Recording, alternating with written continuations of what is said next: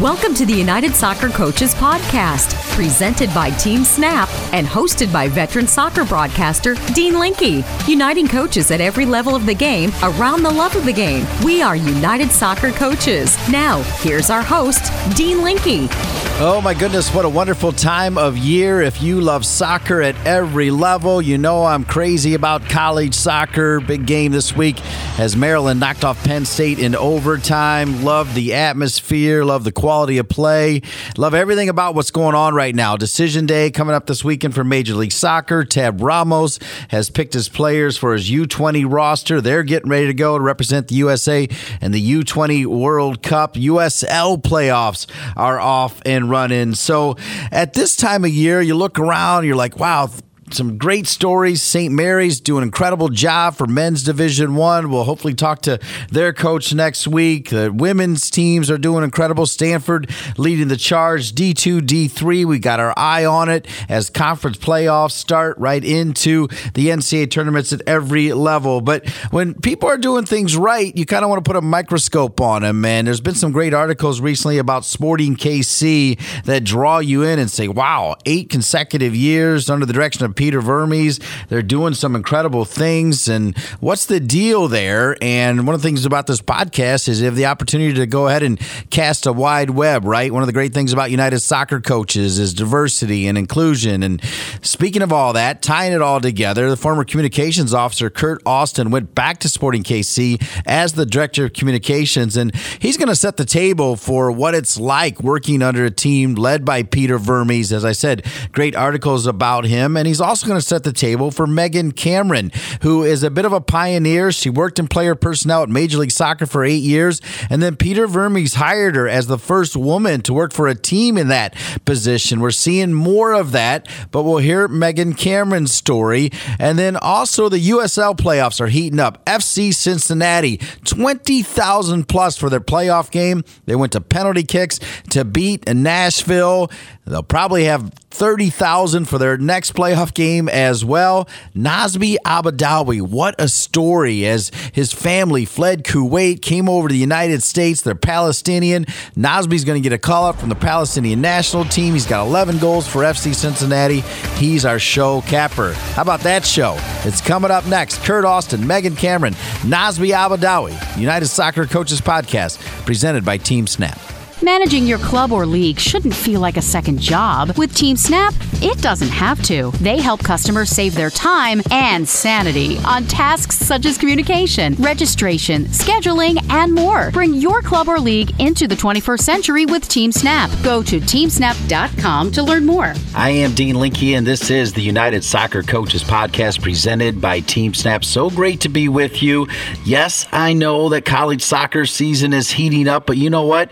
There's big time soccer everywhere. The U20s are starting as well under the direction of Tab Ramos. MLS Decision Day is coming. USL playoffs are in full swing. So we're going to cover it all. And one of the great things about this podcast, when we first got started, you heard me talk about Dr. K, Kurt Austin, the former communications officer for United Soccer Coaches. I got to call him every week because we put the podcast together.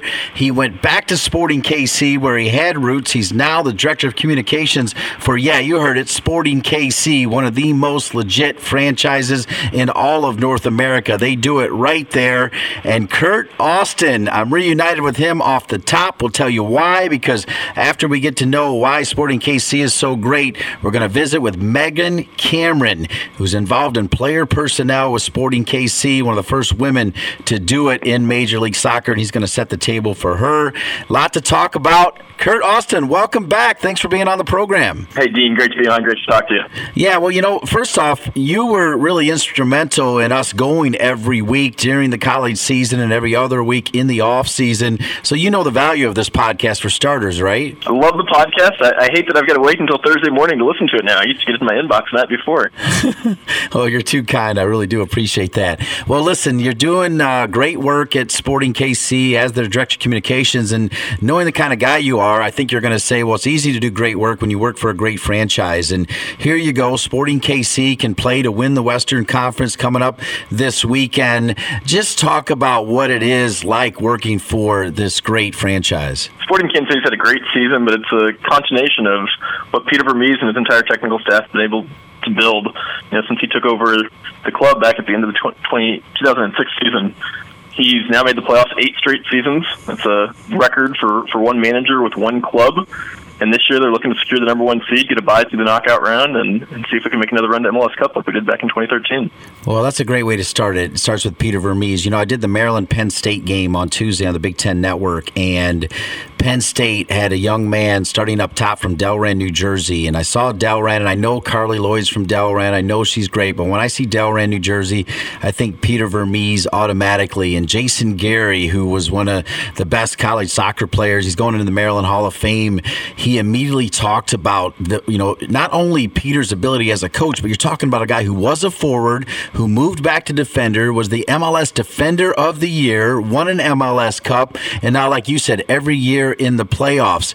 There's some articles out there about him now, about his management style, his ability to delegate and let people lead. I mean, you experienced that. Can you elaborate on that? Yeah, I definitely encourage folks to try and read those two articles. One was in the Kansas City Star by Sam McDowell. The other was for The Athletic by Paul Tenorio. Both great looks inside. You know what what makes him such a great leader, what a great coach, and all the success that he's had here at Sporting Kansas City. It really comes down to I think the culture that he's been able to build and his attention to detail. You know, it starts at the bottom with the Sporting Kansas City Academy teams from U12s on up, and it goes through the USL with the Swope Park Rangers, all the way up to the first team, of Sporting Kansas City. All right, so there's a segue. Swope Park Rangers, they went out to Sacramento and they made the biggest upset of the opening week of the USL playoffs. A little teaser, by the way, Nazmi Albadawi, 11 goals with FC Cincinnati. They had 20,000 this past weekend, and that's a small crowd for them, by the way, for the playoffs. So he's coming up. Let's stay with USL right now. You were big with Swope Park. They're legit. Now they play Phoenix. Yeah, they had two really good seasons in 2016 and 2017, their first two years as a club. Reached USL Cup in both years as the Western Conference champions, and now looking to do the same for a third straight year here in 2018. It looks like it's going to be harder this year, though, as uh, your seed is a little bit lower. Just talk about what it was like to go out and get a big win in front of a big crowd out in Sacramento. Yeah, you talked about the attendance, and it's great to see across the league in the USL some of the, the great fan support that, that these teams are getting. Sacramento had a great crowd last Saturday when the Swope Park Rangers were there. Sacramento took the lead, but Swope Park was able to fight back and got two goals. Um, Wan Kuzain Wan Kamal, a homegrown kid from the Sporting Kansas City Academy, got the equalizer, and then Hadji Barry scored his 18th goal of the season. Phenomenal year for him uh, for the game winner. And now this this Friday they'll go to Phoenix, who had 7,500 fans at their first home playoff game last weekend. So it's great to see the, the support all year long, and now as we head into the playoffs. We're here with Kurt Austin, the Director of Communications for Sporting KC and the former job as well with United Soccer Coaches. It's another Dr. K, by the way, Mike Knipper, who has that job as well. Great guy, so nice handoff by you for sure. We're going to speak to Megan Cameron a little bit, but uh, also Brian Bliss is a name that we love in soccer circles for multiple reasons. And Brian Bliss is your Director of Player Personnel, but he's also going to play a role right with the U.S. Under 20 team. Can you tell us about that? Yeah, Brian's an assistant with the USU 20s underneath Tab Ramos. He's currently with them for the CONCACAF Championship as they look to qualify for the U20 World Cup.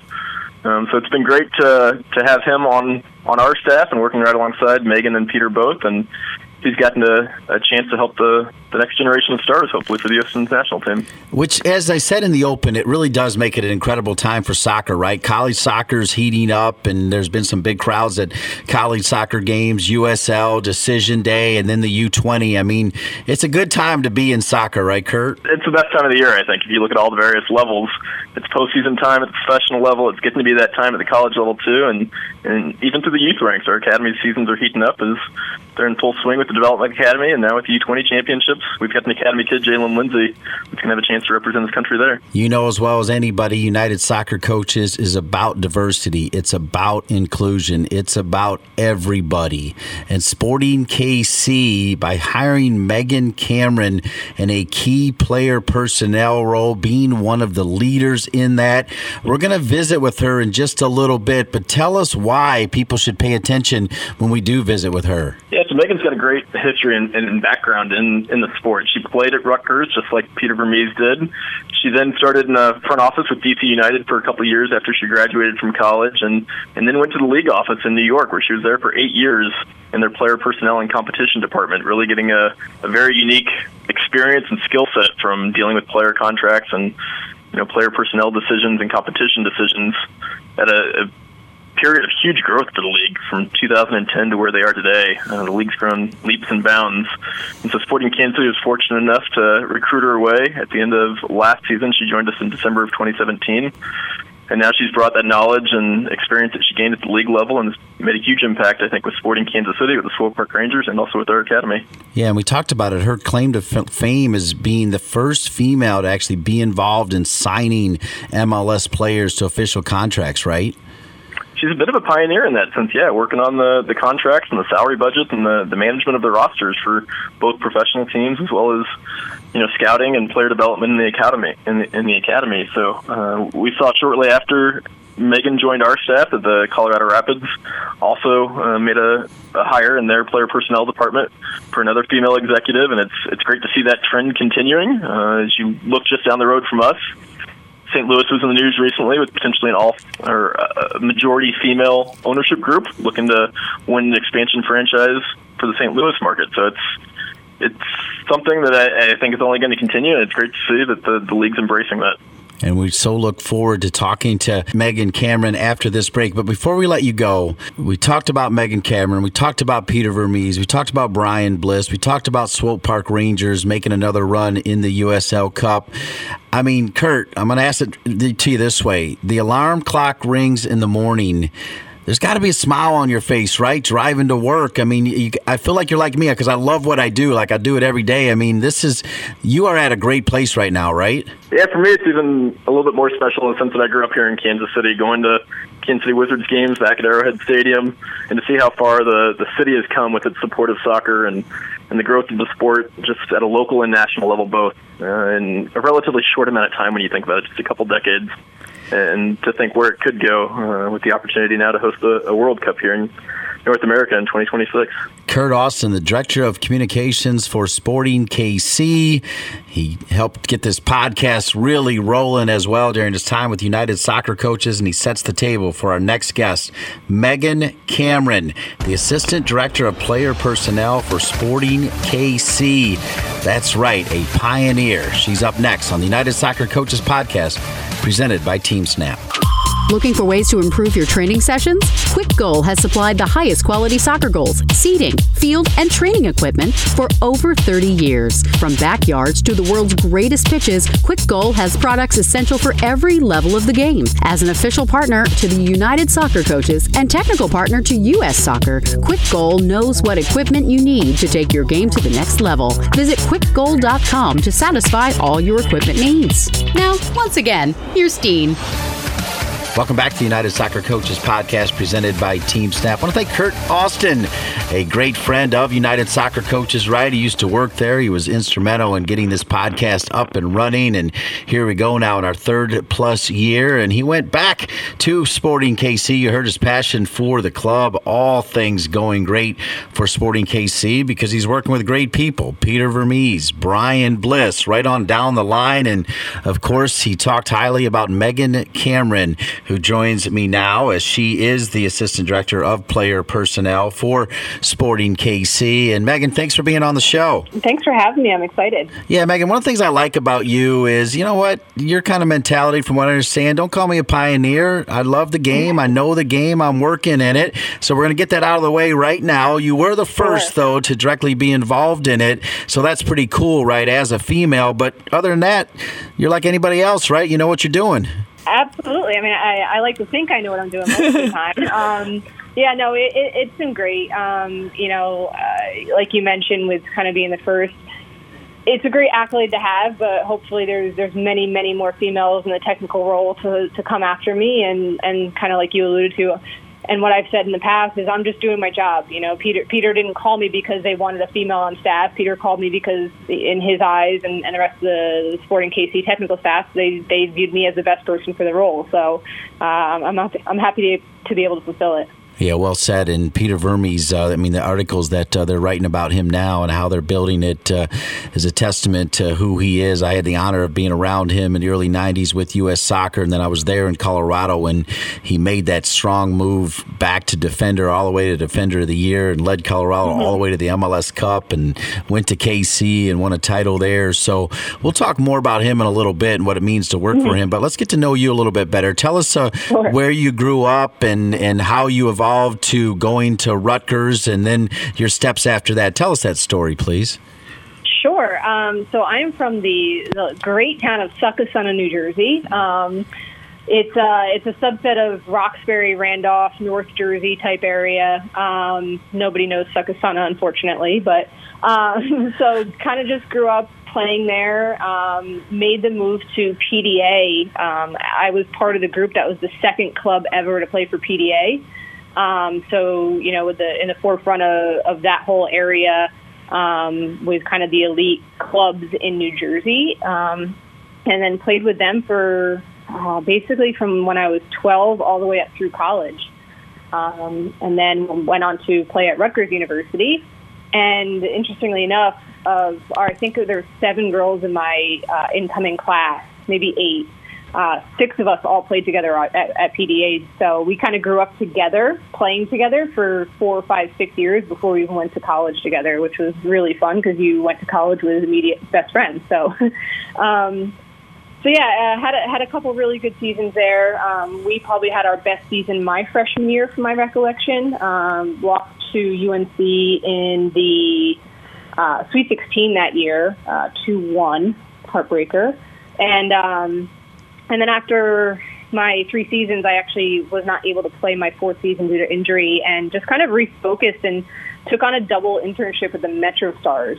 Um, and from there, I just kind of kept, you know, working and uh, seeing what was out there. And as soon as I graduated, I, I took a job with DC United and I worked in inside sales. And I was probably the worst salesperson in the history of inside sales. Like I just didn't want to ask people for money. I was just trying to be friends with everybody. Right. Um, so I made the jump over to the foundation, um, and then a little bit after that, decided I was going to go back to grad school and, and move back to New Jersey, be close to my family. Um, and you know, from there, got the job in the league office and worked my way up through there over eight years. Uh, and then Peter called, and here I am in Kansas City. I mean, that's a really, really abridged version. well, and but let's uh, dig into that abridged version. Let's uh, talk sure. about first at, at, PDA. Who was like your kind of number one mentor there? And I mean, PDA is a legendary club. It was then, as you just started it, and it is today. Yep. Yeah. So I. Um, I had been playing for Mike O'Neill. Uh, wow. Actually, I played for Mike before I was at PDA. He was coaching me. Um, I forget the name of the club. It was like a MC Select, I think it was called. Um, and I played for him for a season there, and then we all just kind of transitioned into PDA. And so I'd played for for Mike. Um, uh, Charlie Naimo was there at the time. Yep. Um, Yep. Trying to remember some of the other names, but yeah, it was it was very much in its infancy. I think there, that, like I said, there was only two teams. Uh, they didn't have a boys' side at the time. It was just girls. So um, those are two big names in, in women's soccer, and two guys that have been, been, on our show for sure, and they they know the the winning mentality, and and then you that's great because then Mike O'Neill was at Rutgers with Glenn Crooks, who calls games with me on the Big Ten Network. I called Mike O'Neill's game just uh, last week. They had another overtime winner. So just talk about I what know, they're, they're, doing really well. Yeah, Amirah Ali is a stud. I mean, you, you get her yeah. into overtime and it's game over. she can finish. So when you when you go to Rutgers years, you know, working under Mike O'Neill and Glenn Crooks, since you knew Mike so well, that had to have been fantastic. Yeah, it was. Um, it was a mixed bag, actually. Um, you know, it, it was fantastic, and I, I definitely want to uh, point that out. But there was also um, had the had the other aspect of Mike where he knew me so well. It was almost like I was uh, a little.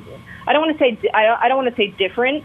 Um, but you know, it was it was a different mentality because you know he used to like drive me to practices or like you know like stuff like that growing up and i'm 12 13 years old and so then you have to go into this mode where you know you're one of everybody else, and so it was a it was a learning curve for us. But yeah, it it was great playing for him. Um, you know, I, I learned so much playing for both Mike and Glenn, and uh, you know, I wouldn't have been able to been able to go to Rutgers had it not been for Mike through um, through PDA. And you know, I'd be remiss not to point out my my high school coach Doug Shanks, who's actually in Arizona now. Um, and Doug's probably equally as uh, influential in my career in my career path as either one of those two coaches. Well, I loved your honesty uh, when you when you left. Uh, you know, after dealing with that injury and, and not liking sales, sales can be rough. And going back and getting your degree, eight years at Major League Soccer. Who'd you work under there to really kind of craft your trade? Yeah, so I was in the player personnel department there, which is uh, which has been headed by Todd. Uh, Todd Durbin is a senior vice president or executive vice president. I don't know his title. Sorry, Todd.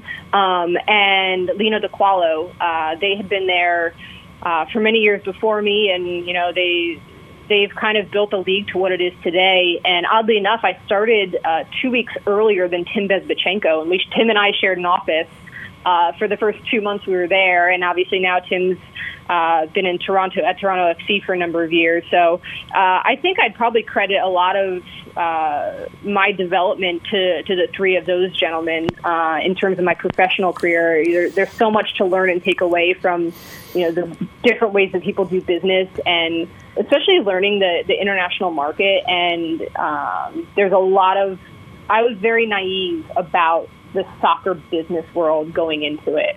Um, you know, what I mean by that is, you know, I, I kind of always thought like I played soccer because I loved it, and I just assumed everybody else was doing the same thing, and didn't realize it was not always as honest as one might think.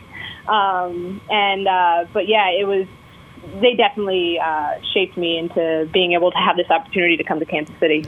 I love that story and the natural tie-in. I actually was the first director of communications for Major League Soccer, and Todd Durbin was an intern, and you could see right mm-hmm. away, you know, this young intern from Southern Cal is a huge Trojans yep. fan. He's as smart as can be, and man, his you know success is is amazing. And interestingly, I also like you made a decision that I wanted to go to the team level as well. I went to the Colorado Rapids, so here you are. You're chugging along for eight years, and yeah. you know I know it was Peter Vermes, but uh, talk about that decision to go to a team. Maybe it was all Vermes, but you know that's still a big decision. Yeah, absolutely. Um, it, it was obviously not a decision I took lightly, um, and I, I really enjoyed my time at the league office. And um, it got to the point for me personally that I I was feeling the glass ceiling above me a little bit, um, and it was I kind of just went with the mentality of just put your head down, work as hard as you can, be really be that person the clubs rely on day in and day out to get the information or whatever it is that they call and request for. Because for me, my role in the eh, in the player personnel department and league office was always it's it's the clubs first, and you have to make every single club. You know, you're dealing with. When I started, I think there was 14 or 16 until when I left, and there was 22 um, you know, you have to make every single person that calls you make them feel as if they're the most important and the only club you're working with. Um, and I think I did a really good job at that. And I think that's probably a, a reason, um, ultimately, why, why Peter called, just, you know, the attention to detail and, and being able to, um, you know, make everybody get the information they want quickly and, you know, accurately and all that information. So, um, yeah, it was, uh, it was not a decision I took lightly, and you know, thankfully, um, yeah, put my head down and worked. And, and Peter called me one day and said, "Hey, you know, we've got this opportunity.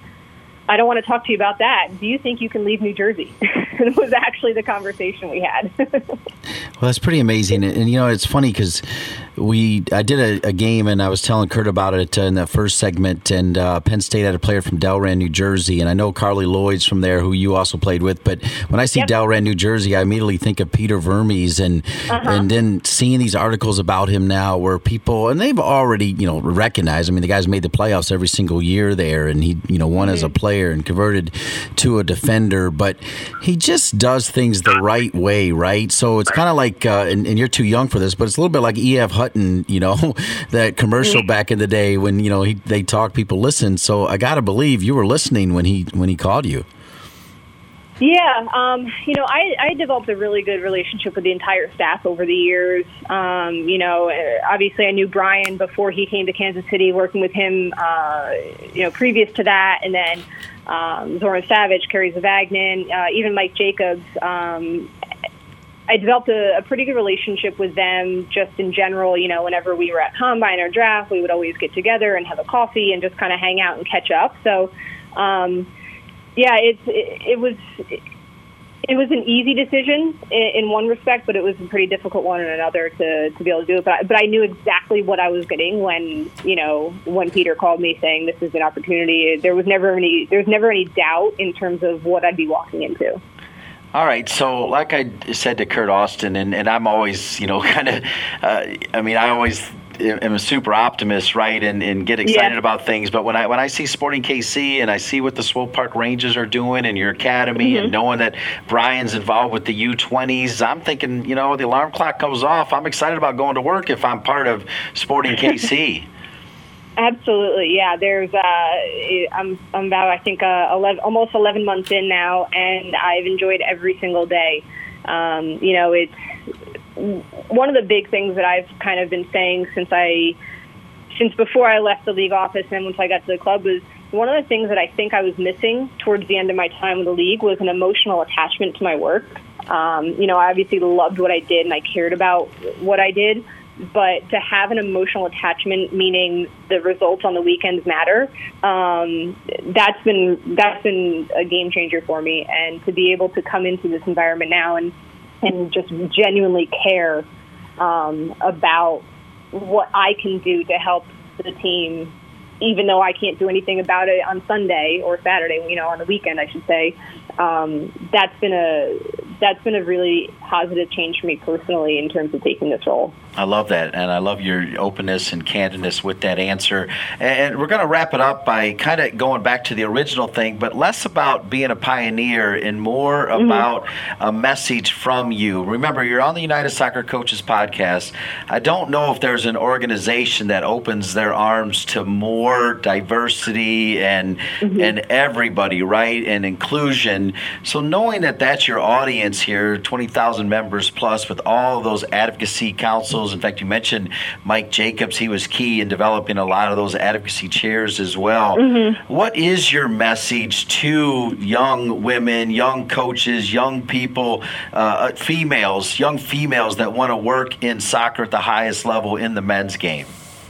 Sure. Um, you know, I would say that coaching is a great starting point. Uh, I, it's something that I tried when I was working in DC United. Uh, unfortunately, my passion wasn't there, but that doesn't mean that you can't be a game changer um, at some level in a different capacity. So, what I would say to that is, you know, as long as you believe in yourself and you've got a really great network around you of people that are going to, you know, be your champion in your corner and and and be real with you and tell you when you need to step it up or tell you you know to, to get the right people around you. You know I've mentioned a couple names. You know you we I mentioned Doug Shanks who's been massively in, in, influential. Mike O'Neill Glenn Crooks Peter Brian. You know the list goes on. All the people in the league office. Um, for me it's if even if you know this is obviously a coaching platform even if coaching isn't going to be your final destination, it's a really good starting point to figure out where your strengths and weaknesses are, and then that way you can ultimately get to where you want to be. Uh, for me, I didn't know this is what I wanted to do when I was, you know, 21, 22 years old, even coming out of college. Um, but it's just something that's evolved, and you know, I've kind of taken it full force. I'll tell you, this has been a pleasure because when organizations are doing things the right way. I don't care what it is, whether it's business, whether it's sports, whether it's families you sit back and you say, "Hey, something's working over there," and you're a key part of it. Their decision to mm-hmm. to bring you on and kind of be a trendsetter was a key part of it, Megan. I like your message and your your candidness, and I like the fact that you know enough with uh, you know, hey, yeah, I'm a woman, but I know what I'm doing. I like that about you as well. And by the way, I do like the fact that you're in the middle of a franchise that people are paying attention to, right? Because you guys are doing Yeah. things the right way, Megan. Yeah, no, I, I really appreciate that. I mean, that's a testament to, to our ownership um, and to everybody from the academy, Jon Parry, our director, uh, Swope Park Rangers, uh, Paolo Nagamura, and even the first team. I think everybody's really bought into the culture, and you know, we couldn't have done it without the the, the support and the strength of our ownership group because they're really instrumental in us being able to uh, achieve the the goals that we set out for ourselves. No matter your gender, no matter your color, soccer is alive and thriving for everybody. MLS Decision Day coming up, the USL playoffs as well. College soccer, Swope Park Rangers, by the way, in the USL playoffs. Nazmi Albadawi, he plays for FC Cincinnati. They're going to go MLS. He joins me next. Before we do that, though, we say goodbye to Megan Cameron, a superstar with Sporting KC. Megan, great to have you on the show. Thanks for having me. I had a great time. United Soccer Coaches provides programs and services that enhance, encourage, and contribute to the development and recognition of soccer coaches, their players, and the game we love. Join today. Visit unitedsoccercoaches.org/join. Welcome back to the United Soccer Coaches podcast presented by TeamSnap. Dean Linke having a great time today. I know the college soccer season is heating up. I know the conference tournaments start this weekend as well.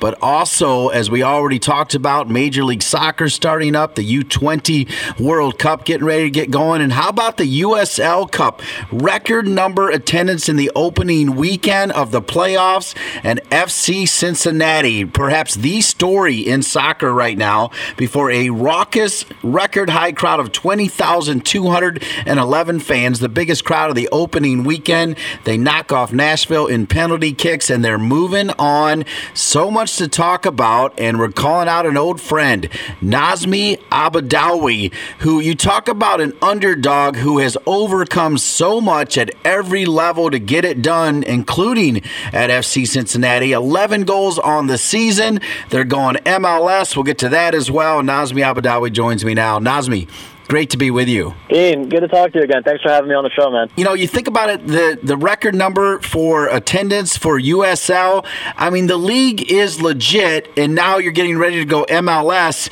But first off, before you go MLS, just talk about the level of play, the crowds, and your thoughts on the USL right now. Yeah, the USL surprised me. Um, it's a little bit different than NASL as far as uh, it's a younger league. So I think that the physical ability is a lot higher in this league. Um, everyone's very athletic, and it's a, a much higher tempo than it was in NASL as far as pressuring and everything like that. You know, the NASL was a little bit of an older league, and uh, I think a little bit more technical quality at times. Uh, USL is almost just a fight every time you play, and I mean, it's the games are always interesting. It's always a tough matchup, no matter who you're playing against. FC Cincinnati has been great. The um, the crowds here are obviously unbelievable. Something that um, everyone wants to play in. So I'm, I'm very thankful for this year. So you get there, and then all of a sudden, the quick elevation to Major League Soccer. Talk about what that means to you, particularly when we, you know, when we start to tell the story of your journey. People will really be blown away, and then now this national team call up that we'll get to as well. But knowing that you're going MLS next year, just talk about what that means to you. Yeah, well, well first, no, nothing's nothing's for sure yet, right? So the club is going MLS, and then um, they're going to select a few players, or, or hopefully a lot of players from this from this year's team to go with them.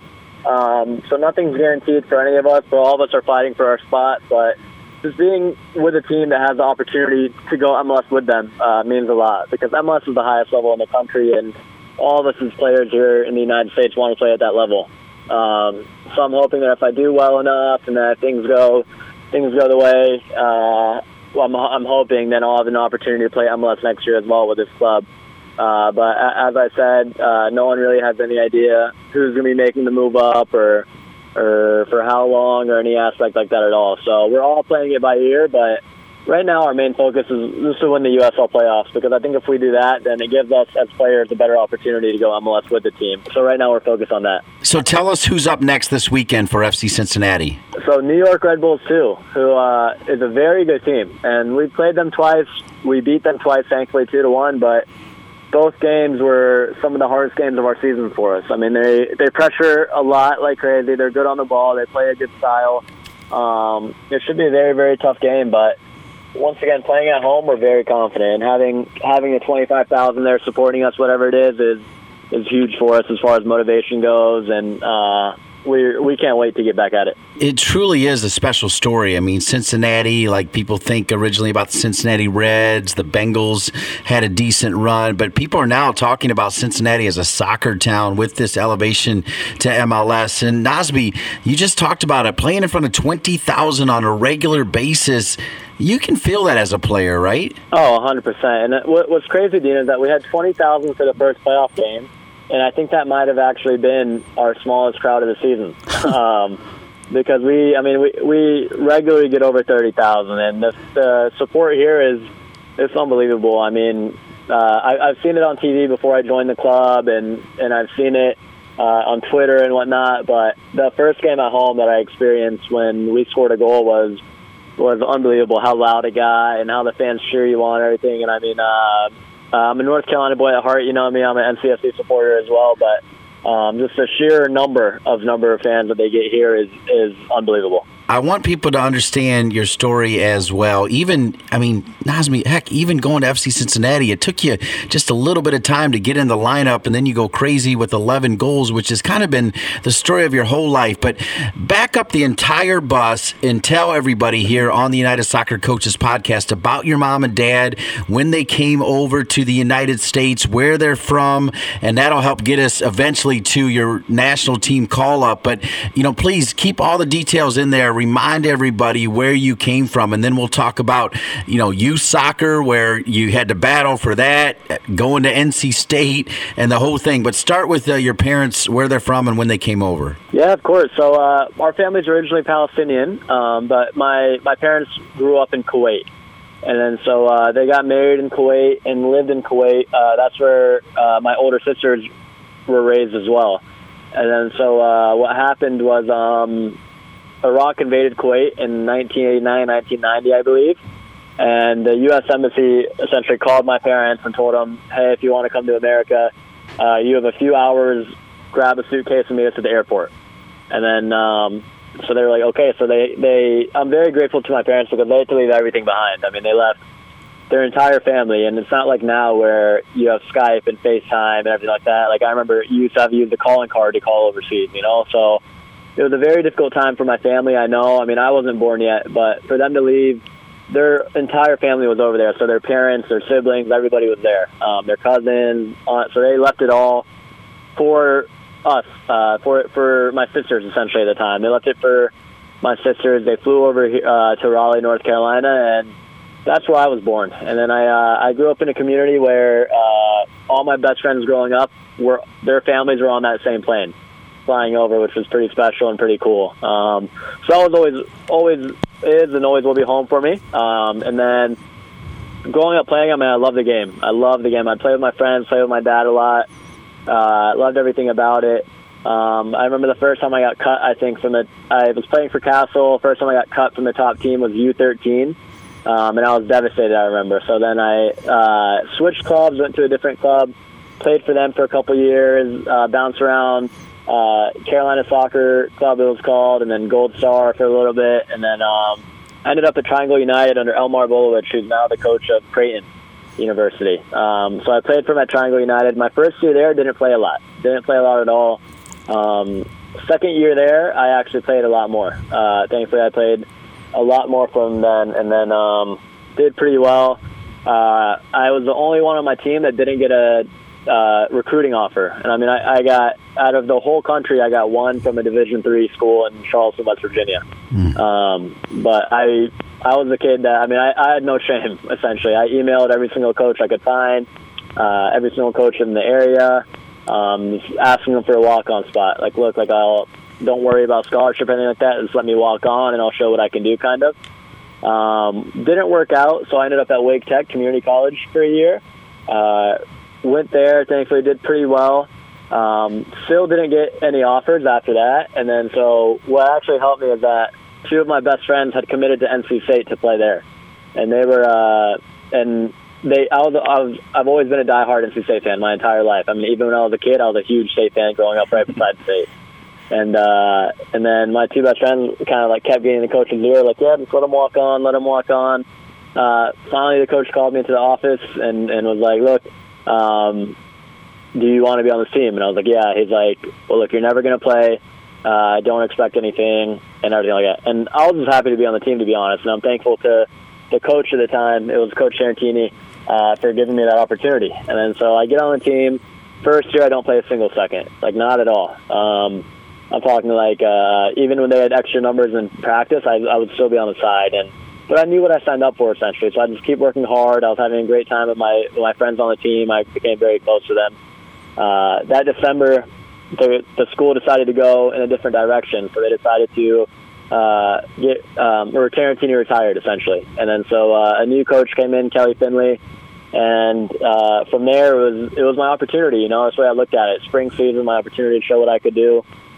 Thankfully, I, I did pretty well under him. Uh, my sophomore, that second year, my sophomore year, I scored nine goals. Uh, I was the leading goal scorer, and then junior and senior year, I did. I also had good years, but I had uh, a few injuries that that bothered me, like two sport hernias and whatnot. Um, long story short, coming out of college, uh, I was disappointed I didn't get invited to MLS Combine. Disappointed that I uh, didn't get invited to an MLS preseason as well. But I had known the guys from NCFC very well from the Railhawks back then, uh, just from playing for the U23 team and training with the team over the summer and whatnot. Uh, so they invited me to preseason. Um, they gave me my first professional contract, and and then thankfully they, they gave me opportunities to play, and uh, I just I just ran with it kind of. Yeah, you ran with it all all the way to the captaincy, a lot of big wins, a fan favorite as well. And I mean, I, thanks for actually. It, it, wasn't a long story short. I mean, it was beautiful. I mean, it, your story is amazing. So I appreciate you keeping all those details in there because you're talking about getting cut from your club team and not being able to get picked up by any college team, and then not playing at all, all the way to getting ACC recognition, not going to MLS, but then going through the, the Carolina Railhawks and then North Carolina FC, and now you're a captain. You're rolling along and you had to make one of the toughest decisions I think you've ever had to make because because Raleigh is your home. You love it here, but you knew just like your whole story that you had to go to the next level. Just so talk about that process to say, you know what, I got to go to that next level. It's time for me to leave and move on. Yeah, of course. I mean, thankfully, while I was at NCFC, um, I had one or two MLS offers that came in while I was there, um, and I, I was always very, very honest and transparent with the club as they were with me. I mean, they know. I think they still know to say how much the club means to me, and and how I'm, again I'm the biggest supporter if I'm not playing against them, right? So I'm always a big fan of theirs, um, and so I, I knew for me as a player. Uh, that it was the right time for me to make a move. I mean, uh, I was 26 years old when I decided to, and I had four amazing years at North Carolina. I played over 100 games there, which meant the world to me. Um, and but it was an opportunity to go try go try something else. Um, and so um, I was talking to a few different teams in the offseason, a couple MLS teams, but FC Cincinnati came in and I saw the project and, and I saw the crowd and everything, and um, it was hard to say no to. Um, it was a very difficult decision uh, outside of soccer, just because of my family and my entire friend base and everything is back in Raleigh, and that's what I've known my entire life. So, to be honest, it was a bit of a, uh, an, an adjustment period because it was my first time ever away for this long. Uh, and so at the beginning of the year, it was a little bit of an adjustment period, and I wasn't playing nearly as well as I wanted to, and uh, I was overthinking things a little bit. But um, it happens. I mean, I think it happens to everybody when they move away for the first time, and thankfully I got accustomed to it. And uh, to be honest, now I couldn't be happier here in the city of Cincinnati. Um, I still hope one day in the future I'll get to represent NCFC in some sort of capacity again. But uh, right now, I couldn't be happier where I'm at, and I hope to be here with FCC for a long time. I understand, like early on, uh, and I don't think it was homesick or anything like that, but it wasn't like the coach was saying, "Hey, Nazmi, get out there." Like, just talk about how you worked through that.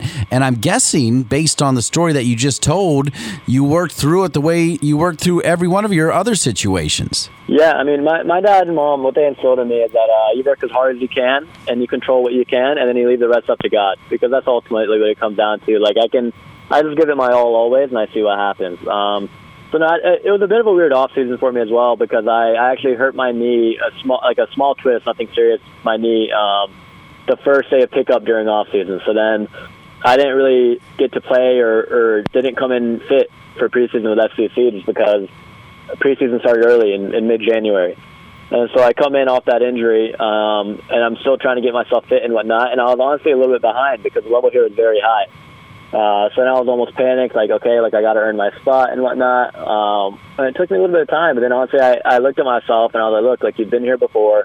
uh, you've never been the guy that's like the standout guy from the beginning. Like, go in there, work as hard as you can, have a good attitude, uh, control what you can control, and try to earn your spot. And thankfully, coach ended up uh, giving me my opportunity, and, and now I was able to take it. Yeah, 11 goals later, including a couple against North Carolina FC when you faced them as well. And now a call up to the Palestinian national team. That's pretty exciting, Nazmi. Fill us in on all of that. Yeah, so they, have been reaching out to me um, for a little while now, and it's something that I've always been been interested in. Um, and then once my family got on board, I mean, it was a no-brainer to me. Uh, it's still not 100% official. We're waiting for the final paperwork to get done, but uh, if it does get completed, hopefully, then um, I'm, I'm hoping I'll be able to feature with them in the Asian Cup, playing against Jordan and Syria and Australia, um, which for me is, as a player, it's a great opportunity to play for a national team, to play international games as well. Um, and then you, you never know what what happens after that. But uh, for me, it's just, like I said, playing at the highest level and international international football is is as high as you can go essentially. Uh, but nothing set in stone yet. Uh, I haven't like officially received a call up or anything, but we're getting all the paperwork done, and then hopefully once that goes through, uh, the call up will come. But um, we'll we'll have to wait and see if it officially comes or not. But we, I hope so. All right, beautiful, beautiful story. And right now, as we close it out, the biggest focus is, like you said, winning the USL Cup for the great fans of Cincinnati. Right? hundred percent. I mean, the the fans here deserve a championship. They're they're unbelievable, and as a player, you don't get to win many championships. So uh, this is it's a dream. You know, we're two and a half weeks away from playing for a championship, so we're going to do everything we can to get there. Uh, our main focus right now and only focus right now is against Red Bulls 2 on Saturday, and they're a very good team, so we know it won't be easy, but we're going to take it game by game and, and fight for what we uh, think we deserve. All right, and also I got to believe you got one eye on college soccer. NC State is back. I had George Kiffe on a few weeks ago. They beat the Tar Heels. They're pretty good. They are. They're they're very good, and uh, Coach Kiffe and uh, Coach Jeff did a great job of turning that program around, and um, and they're they're they're making a noise in the ACC now, and I'm very proud of them. Um, I hope they keep up the good work, and hopefully they have a good run in the NCAA tournament. All right, Nazmi Albadawi, what a story indeed. Starring for FC Cincinnati, 11 goals, a bucket full of assists as well. And if they know what they're doing in Cincinnati, you'll be on that roster when they go MLS as well. Nazmi Albadawi, thanks for being on the United Soccer Coaches podcast. Thanks so much, Dean. I really appreciate it. Nazmi Albadawi, Kurt Austin, the Director of Communications for Sporting KC, Megan Cameron, the Assistant Director of Player Personnel for Sporting KC. Another great show. I want to thank Sean Chevrolet, Mike Knipper. Congratulations on your recent wedding and all the great folks at United Soccer Coaches and all the great members. You listening right now. Thank you. See you same time, same channel next week for another edition of United Soccer Coaches Podcast presented by TeamSnap. Managing your club or league shouldn't feel like a second job. With TeamSnap, it doesn't have to. They help customers save their time and sanity on tasks such as communication, registration, scheduling, and more. Bring your club or league into the 21st century with TeamSnap. Go to teamsnap.com to learn more.